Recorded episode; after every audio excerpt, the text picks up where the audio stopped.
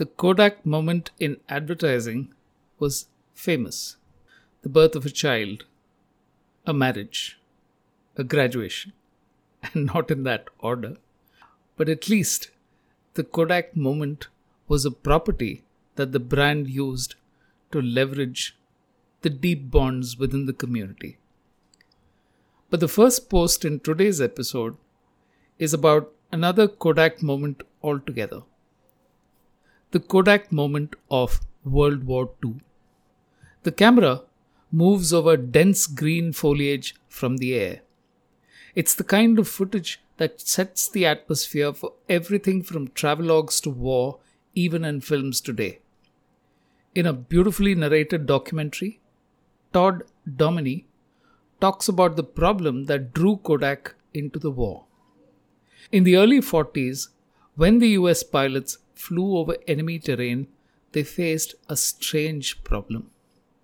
They were unable to pick out enemy lines in the midst of green foliage because of a cheap hack camouflage. It was so effective at hiding artillery and supply lines that the US military approached Kodak and asked if there was something that they could do. Kodak created Aerochrome, the film that gave all natural foliage a reddish hue by shooting it in infrared. And the camouflage stood out because it did not contain chlorophyll.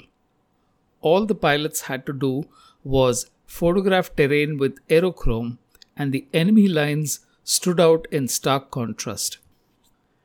Post war, aerochrome went on to find expression in the album covers of rock bands and acid experiments of the 60s. In graphic design, it's one of those instantly recognizable representations of flower power, not the soft and emotional moments of brand Kodak.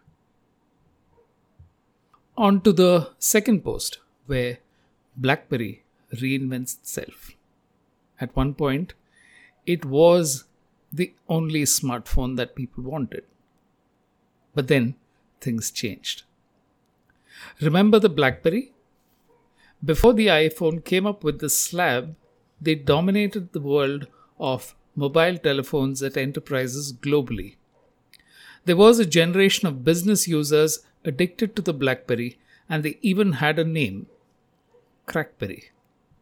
If you've read Losing the Signal, you'll understand how a small Canadian company went from obscurity to dominance and then seemed to lose their way altogether when the iPhone appeared and wiped them out. Turns out, corporate obituaries are short lived. BlackBerry flirted with the idea of new phone models, but it was a half hearted attempt to return to relevance. There was another market they were quietly working on. Car manufacturers were integrating sensors into their vehicles for navigation, engine performance, mileage, parking, you name it, there was data being generated. BlackBerry figured that a system to integrate all that data and bring it to a common platform would be of interest to them for developing new applications. That's exactly what they've built. Seeing the progress BlackBerry made, AWS from Amazon has joined hands with them. It's called Ivy and built for an era when data from cars will flow into one giant network. IOC, the Internet of Cars, may well arrive before IoT, the Internet of Things. And finally, back to a time when people walked to their weekend films and didn't drive to them. The walk in movie theater. Defense cantonments were great places to grow up in open spaces, trees to climb, and coves to explore. But the weekend movie was special. Kids could stay up later than normal to watch. The setup was temporary a cloth screen flapping in the breeze, a rented projector, even the seating stools, folding chairs, and mats spread on the ground.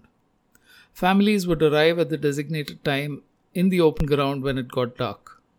Home cooked Dinners were parceled out and shared, a giant potluck between neighbors and friends. There were several breaks every time the assistant ran the projector through a reel of film, rewound it, and then played the next one. So things would easily stretch into late night. The sound of the projector whirring was a constant overlay on the soundtrack. In the breaks, the movie was discussed. Or even better, ladies would lower their voices as they exchanged the latest local gossip. Kids with sharp ears could catch on easily. Sometimes subplots were as interesting as the movie on screen. No one drove to the theatre. It was all within walking distance of the housing blocks. That's how 20th century social media worked. If you enjoyed this newsletter, please consider sharing it with friends or tweeting the link. The more people we can get to tune in every week, the merrier. Thank you for joining us, and we hope you will join us next week as well.